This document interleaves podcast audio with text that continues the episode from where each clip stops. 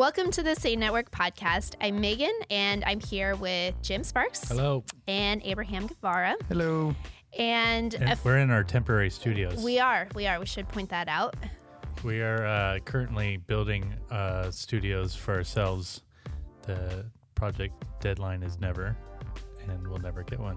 I think each each episode will be in a new place, probably. Probably, but today we are coming live from the garden room. There's no garden in the room.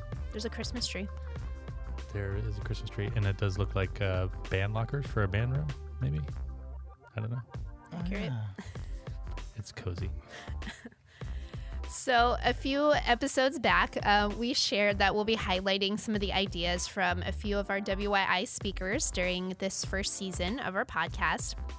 And if you um, if you remember, our theme at WYI was life, and we based it off John 10:10 B. The B is important. Don't forget the B. uh, when Jesus says, "I have come that they may have life and they may have it abundantly."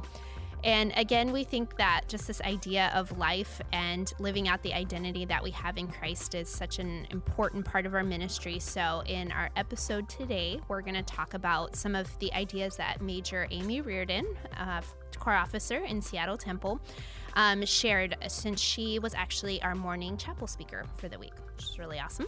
She was awesome. She did an amazing job. Um, so before we get into the episode, um, I just want to take a few minutes and just share a couple youth culture resources with you. So, Jim, what do you have? Yeah, um, it's that time of the year. Uh, we are recording this in December, and so uh, it's when all the lists come out, and uh, some of them are very important lists, and others are not. But uh, this one's kind of cool. Uh, is the time, you know, they put out their list, but this one is the Times 25 most influential teens. I look at this every year, and uh, it's pretty amazing what some of the, these teenagers are capable of and what they do. Um, you know, it's also humbling as a parent because you think your kid is amazing and awesome, and and then you see these kids, you're like, all right, they're just average kids. like this 14 year old is helping them treat pancreatic cancer oh my gosh. And he, uh, so I'll just give a little. Since the pancreas moves around in surgery, it sometimes gets uh, obscured by other organs. In an effort to solve this problem, Rishab Jain, I'm going to probably mispronounce that, an eighth grader from Oregon, something good came out of Oregon, developed. wow. Haters gonna hate. oh, too soon, I guess, uh, developed a software tool that during simulations was shown to help doctors zero in on the pancreas more accurately, ideally improving treatments. The algorithm won Jain the $25,000 top prize at the Discovery Education Young Scientist Challenge. 25, that was it? He went, I know.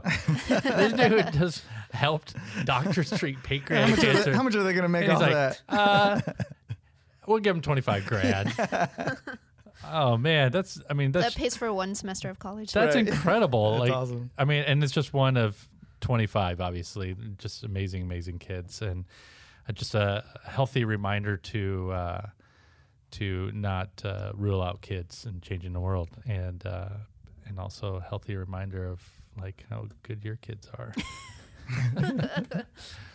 or how average they may be. No, my kids are nice. My daughter just did her recital and she did very well. Yeah. Well, did, how's how's that pancreas? if, if that ever comes as an issue, I won't. I'll call someone else. yeah, it's very funny. But uh, check it out and read through it. It's just it's very inspiring um, to uh, see what these amazing young people are all, all about. Awesome. Um, mine is just uh, I'm just gonna just share a little bit about an event that we have coming up um, at commissioning. We are going to be having a young adult event. It'll be a late night event on Saturday, uh, the 9th, the 10th. Probably should have checked that before. Um, I'm pretty sure it's on the 10th. It's the Saturday of commissioning, basically at 9 p.m. We're still kind of working out the details of what we're going to be doing, but if you are going to be at commissioning, we definitely want to invite you, if you are a young adult, at least age 18. Uh, to come out and to join us. It's just going to be a really great time of um, fellowship and just fun and, and just a really great time. So if you are at commissioning or if you are in the California South, area, we definitely invite you to um, come and join us and we'll have some more information on our on say connect soon but um, just keep an eye out for And that you get to meet us too. We'll be there. If you want an autograph, you know, if you're big fans of this. I don't think i don't know if that's going to draw anyone is going to ask for our autographs. Oh. That's never going to happen. uh, have we bombed a young adult thing before? oh that's a good question At, um, last year was that a little bit of a bomb I wouldn't say that was a bomb. I'd say that was like a firecracker. yeah we had over 230 people sign up and we had 80 people show up Yeah, it's um. Well, you know, And we know your names. we have a commitment. of you who didn't we have a, show commi- a commitment issue, obviously. true we, we're not appealing for the long term uh, relationship, I guess. But uh, we've done some very fun things. Uh, yeah we did a boat cruise one year that was really fun That was good. We did uh, the, Oh, the fun. playground. recess yeah Recess was cool. Um, yeah, we've done. Uh, And last year was really cool. Like It was super we cool. did a great it was around the city. They did a great concert and was- stuff. it was super cool. It's not our fault that One Direction was doing a concert down the street. Everyone went to it. It's hard to compete with that promenade, that that Pasadena. Like, Yeah, it's just so lively It's- and so pretty. it turns out Santa's not there. That's where we just ran into a problem. We went to take our kids to take a picture with Santa, which we've done it like five straight years at that place, and Santa wasn't there. And Oh no, kids were mildly disappointed. Mom, incredibly disappointed. She's still not over it yet. More disappointed than the kids. Oh gosh, it's about the picture. It's not about Santa. Oh, I gotta ask you, do do they charge there for a picture with Santa? They do, but it's very reasonable, and they give you a nice five by seven. Okay, Yeah, I it's, it's reasonable though. if any of you are are thinking about getting a picture with Santa, we're kind of dating this podcast by talking about this, but whatever. That's all right. Santa's year round. Santa's year That's round. true. Uh, uh, do the pay for it. Don't do the free one like uh, we did yesterday. so Oh yeah, just don't don't yeah pay for it. You get what you pay for. Is all I'm saying. Yep, that's nice. So- It stays around for a long time. All right, so All we've right. gone from uh, commissioning to Santa. Santa. That's right. well, anything that uh, we've talked about related to youth culture, probably minus the Santa information, will be uh, linked in our show notes. Um, so if you have questions about, uh, we'll link the article, and uh, if we have information on the young adult commissioning event, we'll we'll link that. Um, but without any further delay, let's. We should link something about Santa in there. Okay. It's just His address. I'm just saying it, there could be some potential jobs, That's seasonal true. jobs That's for true. our young adults, That is true. our young elves. Sorry, go ahead. Okay, uh, without any any more delay, let's listen to our first clip from Major Amy. And every night, I used to go and sit under this enormous sycamore tree and listen to this beautiful piece of music called Benedictus by 2CELLOS. And as I was listening, he would always rustle the tree. That's what I, that's part of my shalom life.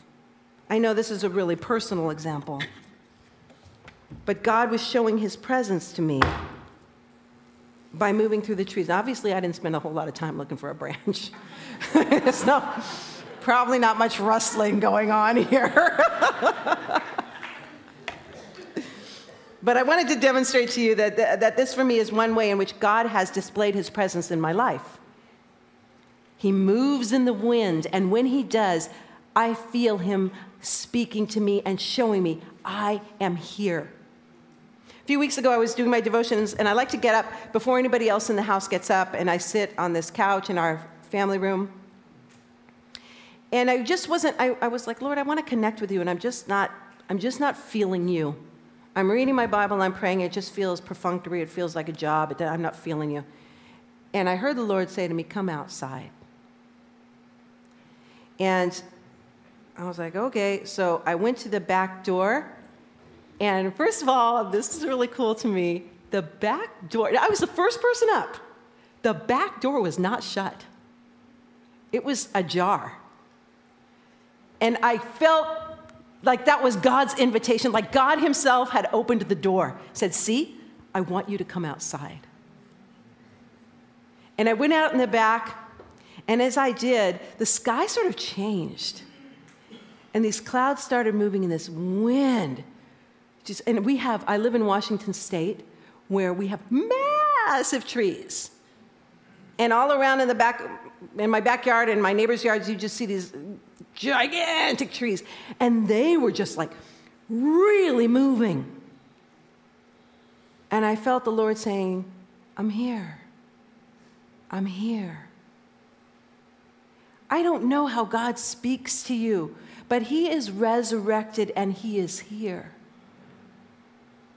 Why not look for a way? Maybe you know the way He speaks to you, but if you don't, why not look for a way that you feel His presence? He's, he reaches us individually, right? Because we are individuals. We're all created differently. And he speaks to us differently. I was having a conversation with Pete. I don't know where Pete is, but he was saying how amazing it is that there's six billion people, six or seven billion people on the planet. And God, seven billion, and God loves us all in the way that we need to be loved. And he comes to us all in the way that we need to, him to come to us. And that's those who are currently alive. So think through the history of all humanity that God has been able to do that, to come to each person individually if they will have him in the way that they need him. And God wants to come to you. And he wants you to feel his presence with you. You got to make time for it. If you don't have the time, you're not going to feel it. His resurrected self is as near to you as your own breath. He has not denied a single one of you his presence. Don't you think for one moment that God reveals himself to me because I'm an officer or because I'm older or, because, or whatever you might think. Don't think for one moment that God is more eager to reveal himself to me than he is to reveal himself to you. He is there, he is closer than your own breath. So Amy describes this really great scene where she's under the tree in her backyard and she feels like God is speaking to her through the rustling of the branches. And I really like how she says that God um, would speak to her in the way that she needed to hear him and that God speaks to us in the way that we need to hear him. I'm just curious have has God ever like revealed himself or spoken to you guys like personally or anything like that? I don't, that's a, it's a pretty heavy question. Um, I I do remember there was a point in um, I was in Santiago, Chile, um, on a band trip, and uh, I was in a kind of a weird spot in my life of having to make you know larger decisions and growing up, really. And um, I probably would say I was scared at that time, not really sure what what it was. And then there was a kind of a a revelation in that moment of like all the stuff that God has prepared me to do, to leave and and to be an adult and move forward and all the stuff that I was worried about was already in place. It was already there. I just didn't see it. And uh, I think that would probably be my equivalent um, to that. And uh, and so yeah, that was a kind of a, a bigger moment. I, there was no audible. There was no. There was this kind of like movement for me. Um, but it was it was pretty amazing just uh, recognizing that everything that has been set in place and all my fears were kind of just gone right there. I was like, well, I'm good, and he's preparing me for this. That that was cool. It's interesting. She talks about a tree. There's a particular tree at Camp Mount Crags that uh, um, that I love, and um, I used to live at Camp Gilmore, and I, my office was at Camp Mount Crags. So I'd walk from Gilmore to Crags a lot, and uh, and I walked because I'm not a golf cart driver like those lazy people. But uh, this one particular tree in the afternoon, uh, it it's got a lot of leaves, and I don't know if they're just looser leaves or what, but it's a huge tree. It's just at the top of the past the bridge when you come up on the Craig side. And from far away, it looks like it's an audience clapping, like for me.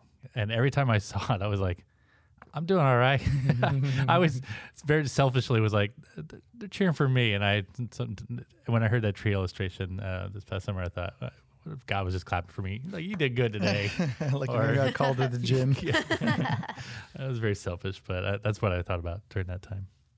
That's cool. I I um the revealing part is is is like I've always felt um like everybody else had those really cool experiences, and uh and I didn't really have any of that stuff. Um like I would a lot of times for me my prayer life was just you know I'd pray.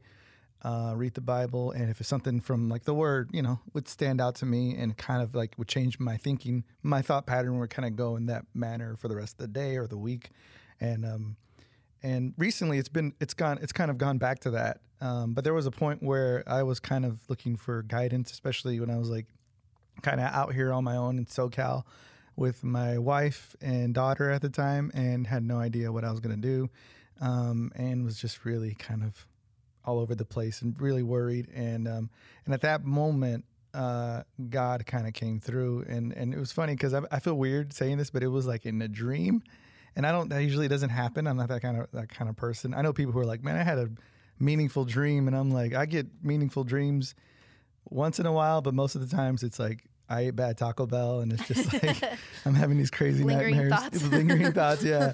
And there's nothing re- I can really listen to there. Uh, but I did have a dream, and, it, and part of it was um, like I, I don't I remember it vaguely now, but I do remember like hearing God saying, you know, move to Anaheim and and and you know make your make your house out there and and um and then find your church and get plugged in. And so that's what we did. I was like, I got nothing else to go with at the time. There was no other like nobody else advising me, nothing. So I'm like, this is what I what I'm getting from God, and this is where we're going. And we've been out there for six, seven years. We've got plugged in at a church, and uh, and then at, at the time at the church, it was another dream that I had about uh, getting involved with ministry, with the youth ministry there. And I told my wife uh, that night, I'm like, I had, a, had a really weird dream, and pastor came up to me, and told me to get involved, and uh, and then like the next day, I get a call, and it's the youth pastor. He's like, "Hey, can you get involved with the youth?" And I'm like, "Hey, babe, remember that dream I had? The pastor just called me up, and I was like, I guess we're going this way now too, you know." So it was just a lot of times I, I uh, uh, in a practical way, I just went with it because it was really like that's what I felt, you know, and and there was nothing else. And I'm not somebody who tells you, you know, listen to all your dreams and you know go with that every time. But um, but God does use those. I mean, obviously you see it in the in Scripture. Um, and at this point, God hasn't told us or told me, uh, you know, anything, any strong feelings of, of movement. So we've just been like, this is where we'll stay until God tells us something else. So yeah, but yeah, that's that happened to me a couple times, and uh, and I'm always reluctant because I don't want to be like one of those people, like a weirdo or anything. You know, it's always like this. Well, you did say it didn't come to you in a dream, and your only two examples where it came into a dream.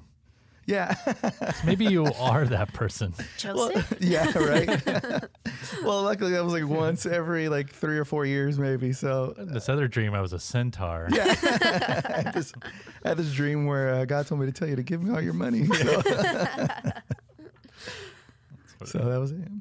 Uh, I think for me, uh, it's kind of similar. Well, I think maybe once or twice I, I feel like um, God's spoken to me through a dream, but um, for the most part, I, I maybe I'm weird. I don't know, but like I've always felt like God's been with me, like just for even since I was young. When I look back on my life and like just certain situations, um, I just always like have felt uh, most of the time like God's presence in my life, um, whether it's like getting me through uh, a difficult situation or something. Um, I, I, tend to get um, very anxious, very nervous, and I, I just um, I know when I when I like pray or like seek God, like I always find that peace, and He always kind of grants me that peace or clarity that I need on a situation, and I think that's how I really.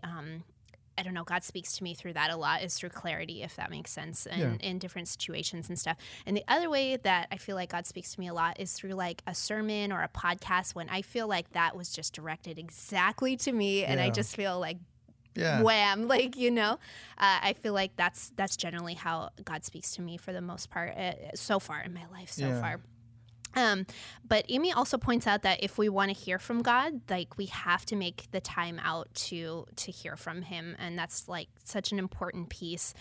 I'm not always good at this. I'm going to be honest. A lot of times I don't make time out for God unless I or seek God unless I'm in a in a difficult situation or I need to rely on him for something. Sometimes in my in the good situations I don't always seek God out as much as I should. And um I'm curious do you guys again this is a personal question but um, do you do you make time out to hear from God and like what does that time look like? Uh, it, answering honestly, no. Um, I probably tend to make more time to tell God what I need than anything else.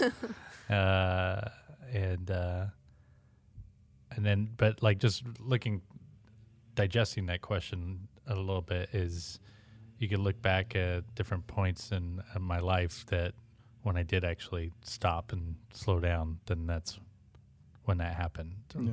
I, I could hear it and uh, I could ac- account for different moments at different places, and it usually involves the woods and just going for a walk and Mm. uh, and being away from things.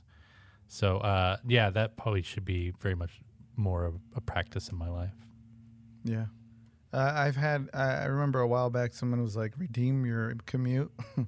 so I've taken Redeem time. your Redeem- commute. That redeem your so- commute. I don't know why that sounds funny. Yeah. So, so like all that time That's you, really hard to do. and so at that time you take uh, cursing at other drivers, uh, take that time to talk to God.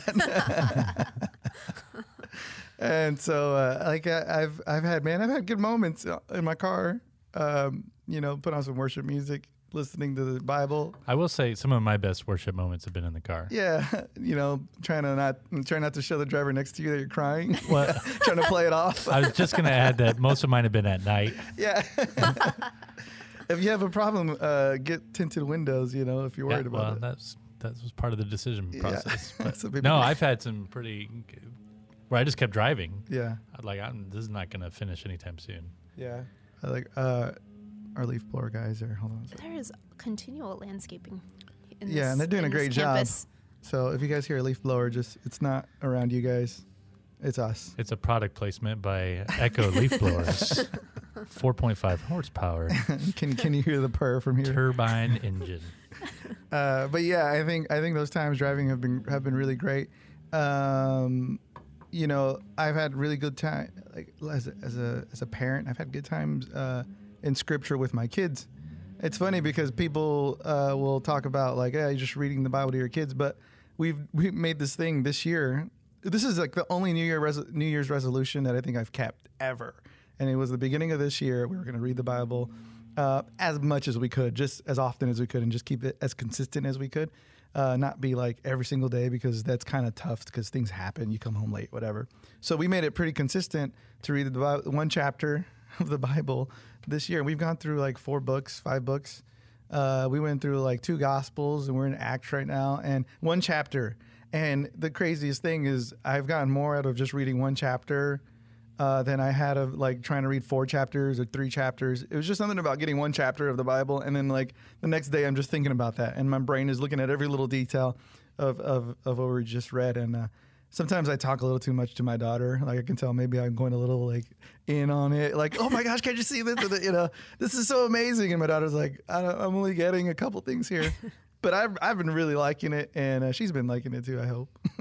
but no, it's just been good family time, and my, my wife and my, my daughters, and and so yeah, we've been uh, been doing those moments, and uh, it's been pretty cool. So Yeah, I think all the things we're describing are basically like spiritual disciplines. I Yeah. think when we take the time out to to pray and read the Word and um, that kind of stuff, I, I was going to say fast, but I don't fast because I'm really bad at it. I fast like three hours in between meals, maybe. I fast roughly 10 p.m. to 6, or well, now 5 a.m. Those are guaranteed fasting hours for me. Yeah. um, obviously, you don't have to do spiritual disciplines to like hear from God, but um, I think that those are good practices to really help you and kind of guide you along, Yeah. just from a practical standpoint. the spiritual discipline thing uh, i think you sh- you do do your spiritual disciplines but they don't have to look like everybody else's Yeah. you know f- do what works for you it's like it's like working out like do do whatever works for you you know just do it you know so All right, let's check out our second clip. When I was in school, every teacher of every school I ever went to knew my mom. She was scary. I have a brother and a sister, And if any teacher did anything that she didn't think was fair to one of us, boy, they were going to hear about it from my mom. And they were terrified of her. I, I, honestly, to be honest, I think there were a few DYSs that were terrified of my mother as well. Because they were going to hear about it. And when I became a mom, I found myself kind of getting the same way. Somebody wasn't giving my children all that they deserved or all that they needed or whatever. I was going to advocate for them strongly. it's what a mom does. I know what it means to advocate for somebody that I truly, truly love. And that's what Christ does for you. And that the cool thing is, the one he's advocating to loves you just as much. You are so loved. Do you even get that? You are, you are so loved, it's ridiculous. And so when you sin, although it grieves the heart of God, it's just washed away. It's just gone. Because the resurrected Christ is our high priest, we have nothing to fear ever again. You have no wrath of God coming down on you. You have no hell in your future. If you have received the blood of Christ into your life and made him Lord and Master of your life, you have nothing to fear ever again because you have a resurrected Savior. All right. Uh, so this is kind of a point, uh, like the broader point of uh, when you belong to the kingdom of heaven and God loves you and he and he's looking out for you and stuff like that. It's a point that we may have made in our own uh, messages that we've given, or we hear it a lot. Why is that hard for understand? Like, because even saying it or thinking it, it's still really kind of hard to understand. Why is it so hard to understand, and why we have to be reminded so much on that? No, I, I think the the uh, the cool thing is is we forget a lot of times that um, we are saved, and I think it, I think a lot of times the only time we're, we're reminded of our salvation is when we mess up. Hmm. You know, I feel like whenever we sin and we kind of like trip and fall, I think that's that's the point where we kind of remember the grace of God. But a lot of times uh, uh, we kind of walk around and, and, while there's nothing happening in our lives, um, I think that message is kind of slowly we kind of it kind of fades away a little bit, and and we we don't realize we have this huge like safety net there. Um, and so yeah, I think that's I don't know if that makes sense. Yeah. Yeah, I think a lot of times we think um, it's just not in our nature to think of ourselves so to see ourselves the way God sees us. Obviously, mm. you know, and so like we just can't even, I think, comprehend eh, how how God sees us and how God loves us, and and sometimes that's hard eh, to take in and, and to understand and to grasp that. And um, I, I just think that's like the beauty of God's grace, like upon us too, that that He views us in that way. Yeah. Yeah. It, it, probably adding that to our disciplines of just reminding that because you're right. I think it, it, does only seem to come up when we've screwed up. Yeah, we look at. I think as leaders, we we look at our, um, even as parents, we look at our kids or we look at the people we minister to, um, and we say we look at them with like this kindness and then we and this encouragement. We're like, man, God loves you. God loves you so much, and God is, died for you, and His love is all this. We're, we're preaching about all this stuff, and we forget that that applies to us mm-hmm. too. Yeah. I mean, yeah. You know. Yeah. Yeah, I think that happens a lot, particularly when you're speaking. You're like, uh, "This is going to be good for you." Yeah. when really it's for you. Yeah. It's for us. Um, youth ministry parents uh, can be a little heavy-handed. uh, what are the best ways that we can work with a parent that can be like this? If any of you listeners have any advice, please send us to yes. sayconnect at gmail.com. I've definitely come across some parents um, that are very uh, you know, ultimately it comes from a good place. They want, you know, the best for their kids and, and I wouldn't use the word ultimately. I think by and large yes, be a yes. better way of saying it. um yeah, so I don't know. I mean, I guess maybe just try to figure out like what what is their concern? Like what is really at the heart of like why why are they asking so many questions? Like why are they so concerned about um, you know what's going on with their kid or or whatever? Like what is what is sort of that anxiety? What is that thing? And then try to address it with them and just say hey look you know we're doing our best. This is what we're doing to like address that area. Yeah, I think humility would be a good approach um, because the, parents do spend a lot of time with their kids, uh, and also like we, we only get one side of the story many times when we're when we're with like the kid, uh, and we don't really see how they are at at home. We I remember situations where like parents it was kind of on the other side the parent would complain about the kid and we'd look at them in church and we are like he, looks, he seems like a great kid you know um, but it would it, it, there's an opportunity there to reach out to the family. There's an opportunity to show christ to the parents and there's an opportunity to like uh, unite this family. And so humility i think is kind of the best way to, to take it in.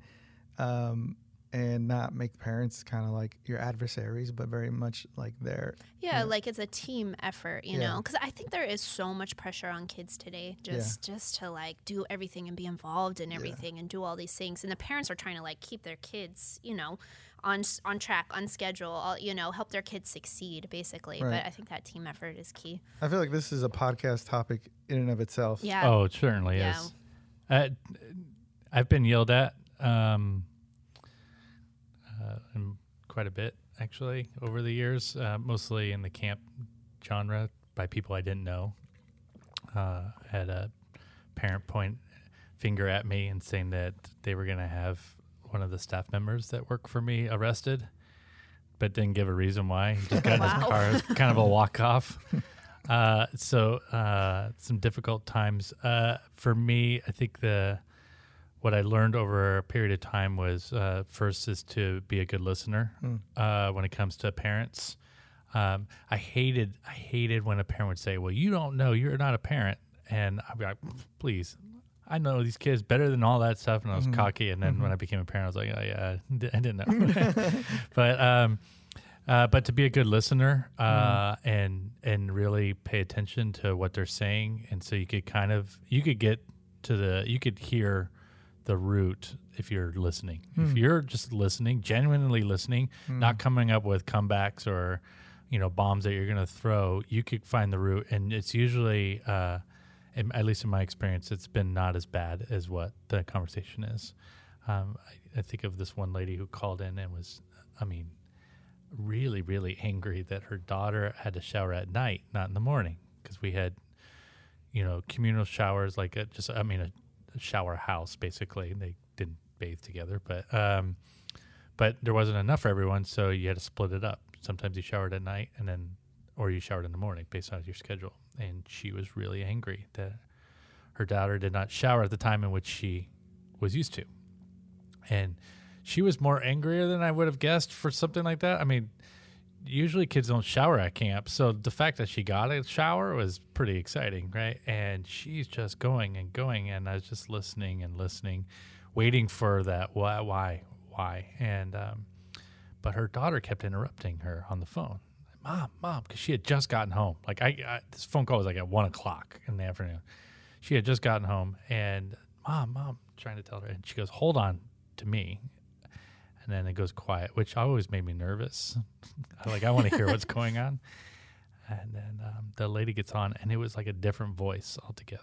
And she said that uh, I, I need to apologize to you. Um, I'm angry over a very silly thing, and my daughter is trying to get my attention while I'm yelling at you to um, tell me that she accepted Christ as her savior and just had this incredible week at camp, and I'm stuck on this shower for some reason, and I apologize. And and so like it just kind of waited itself out, and it, it worked out, and it was amazing, and I was so happy that that girl had a good experience.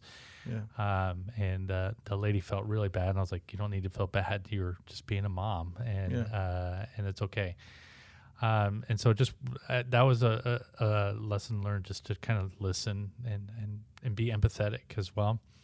And then uh, for other thing, as as a parent, uh, is communication is critical, and we under communicate. Youth ministry world for some reason under communicates things, and I think if we uh, understand the enormity of you're taking someone's child away from them for several Yeah. hours at a time, Yeah. doing something.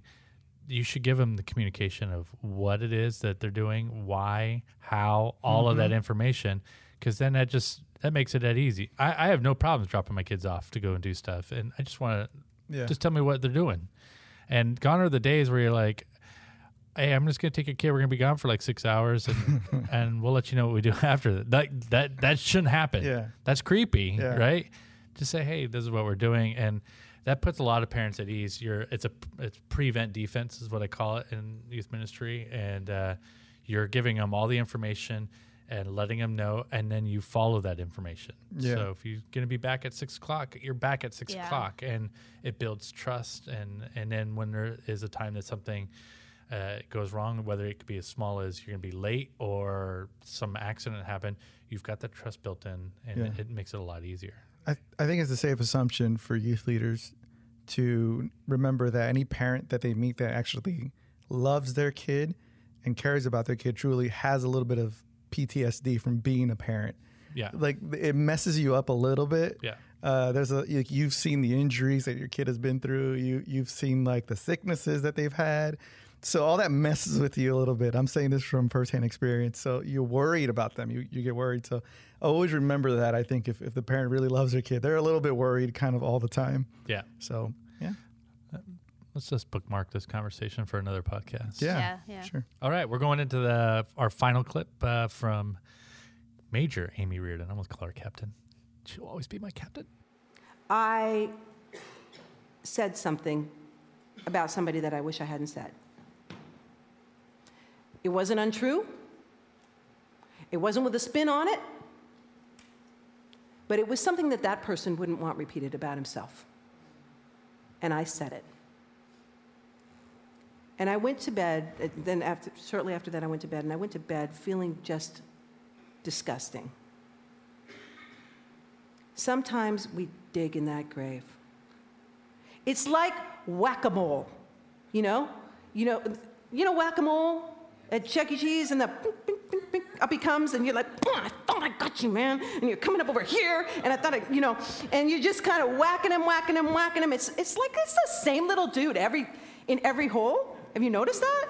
I mean, I know it's not. I'm not that dumb, but you know, he looks the same, and you kind of, mm, mm, mm, mm, mm. and that's the way sometimes I have felt with some of my sins. And that's the way I felt last night when I opened my mouth and something came out that shouldn't have. It's like, there I am, whacking that mole again.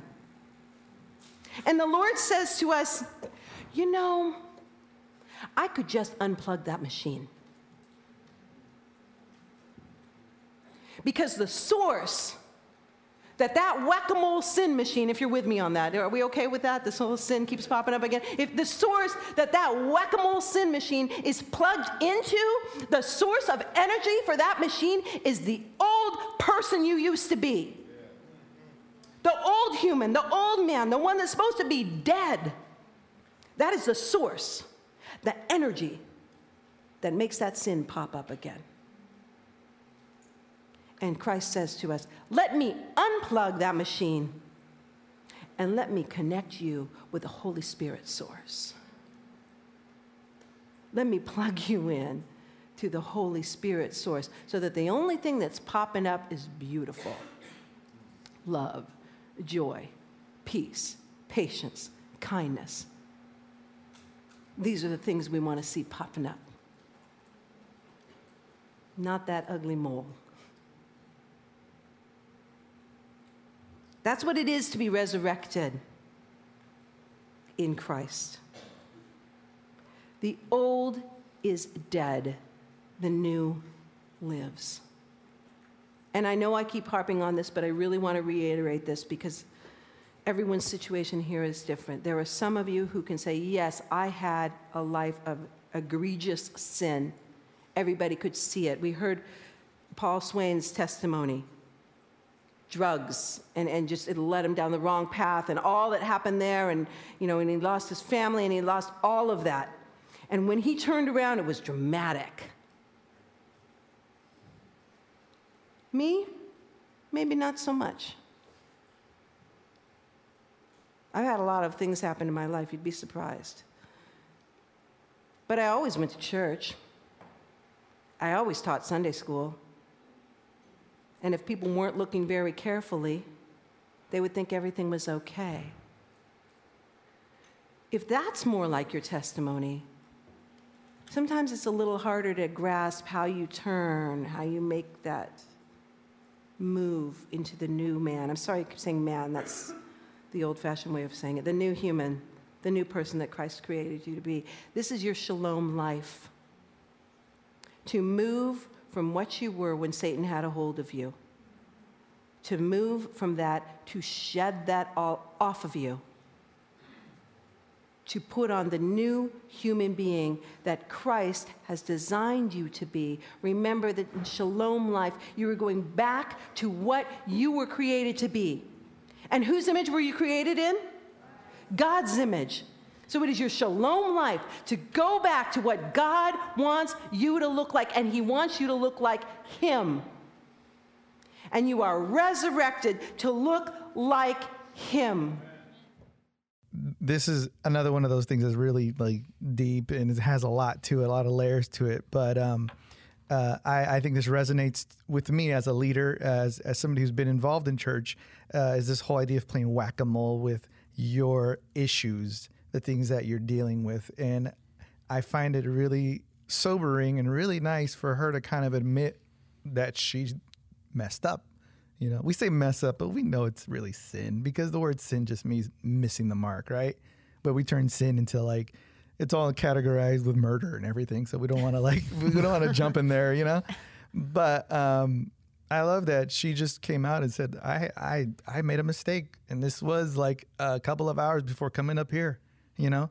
And I I always wonder why is it so hard? Like we all play this game of whack a mole in church, like we all play it personally. At some point, we all play it.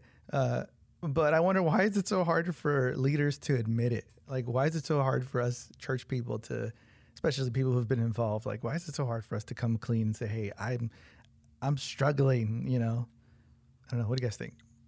I think because maybe there's an expectation that you're not supposed to. Yeah. And you're supposed to have it right. I'm the one teaching every week. I'm not, thank goodness. but you know what I mean? And and if I don't, are they going to believe what I'm going to say next week? Hmm. Like if I'm my if I'm fault, are they going to believe what I have to say, or are they going to trust me, or that kind of stuff? I feel like there's stuff at stake there. Uh, yeah. Also, I think they maybe we don't want to be looked at super close. Like she talks about, yeah, if you look on the surface, things look great, you know, things look fine, but once you actually start kind of peeling back the layers in a sense, you know, like yeah. what are you going to find and, and who wants to be under that microscope, I guess. Right. Uh, and we all get a little, even I think even people listening right now get a little nervous when you start thinking about your own kind of stuff. You get a like, oh man, I got, I got these things I can't let anybody know about. But everybody's there in that same boat, and we're all just acting like we're not. You know. I think that's yeah, accurate. and I th- I think actually if uh, the if you're humble about it and honest and transparent about it, then people people that's there's a comfort level that begins to happen there, and and uh, I think of um, boot camp, whatever five or six. Amory Miller mm. was talking about giving the gift of going second, yeah, uh, and I, to me that was one of the most powerful moments that we've had in our events that we've done is that that uh, that option of look, I, I I'm giving you the gift of going second. I've told you my story. You know my story now, and and the response was pretty amazing. Yeah. And to me, that was that was kind of one of those moments of like I, I could probably be a little bit more transparent in my life and let people in a little bit more yeah. than I ever did before. Yeah. yeah, even just the fact that she started that whole clip off, that whole segment just with look, I messed up. I did this, you know? I think everybody uh, empathized with that. Everybody was like, yeah, okay, like I, I can get with this, you know? Yeah. It's a little bit of a, it's a frustrating feeling personally when you, when you, when you do that. Uh, because you're like, yeah, that game of whack-a-mole. She's like, man, I, I'm dealing with this again, or I'm dealing with something else. We just got this taken care of. Here comes another like issue, you know? Uh, and she's she's saying that that's just that just keeps happening. But she says that the solution is unplugging the machine and living by the Spirit. And uh, and for those of us who who hear that a lot in church, a lot of times that can kind of we, we've heard those terms, living by the Spirit. Um, but what does that mean um, practically in like a day to day context? What do you think that means? What do you what do you guys think? For me, um, uh, what comes to mind is uh, when I think of like this whack a mole, this sin, this is like, I think of sin as just rebellion against God, this just sort of tendency to just want to do the wrong thing or like give in to, to, to, I don't selfish things and stuff. And um, I remember I was at WYI, uh, don't even remember what year, but um, Michael Collins was speaking and he was talking about um, how on a on a sometimes even minute by minute basis he has to repent of his Hmm. sin of it just those little things those small little things that pile up gossiping about somebody um, you know thinking a bad thought um, eh, having having wishing something terrible on somebody like that kind of thing um, just those those little things and and continuously having to repent about that i remember at that time you know i just for some reason i thought you know repenting was something that was done at the altar it had to be done at Yeah. church like I knew I didn't have to, but I wasn't in the practice of repenting on even a daily basis, and that just like completely transformed my my whole mindset and and, and uh, on kind of dealing with these types of things. Like deal with it then and there. Deal with it a- as it's happening or right after it happens. Don't don't let it sit and like linger and just wait. Otherwise, like with whack a mole, it's funny because at, if you don't um, whack the little like guys, a bunch of them come up all at the same time and it's like really crazy so i think i think for me personally um again going back to like what michael collins said but just like on a regular basis like like dealing with that sin on a regular basis Yeah. Could probably do a whole sermon on the whack a mole because I'm thinking like, you really need help in whack a mole. Yeah. You can't you can't win the game by yourself. No. I use my kid. you need to bring others. Never stand next to me at Chuck E. Cheese. you take that half i'll take this half yeah, very practical illustration. yeah. I, I, I think uh, plugging it is being able to recognize that you have a problem, twelve step type thing situation. You know what I mean? Of like, Yeah. well, uh, this machine is controlling me, whether it be um, the literal, like a literal interpretation, like a technology, or your schedule, or that grinding sin, that Yeah. sin that's just kind of always there. Yeah. Of being able to recognize it and taking a stand and saying, "Hey, I'm gonna." I, I got to stop this, even though that's it's going to affect me Right. in a lot of areas. Um, like with schedules, it, it could be that I'm going to have to reduce some stuff because I can't do this, Yeah. and some people are going to be disappointed by that. But it's overtaking your life, Yeah. and so that takes courage to do that, um, particularly if it's public stuff. Um, Mm. But um, I I guess for private stuff as well.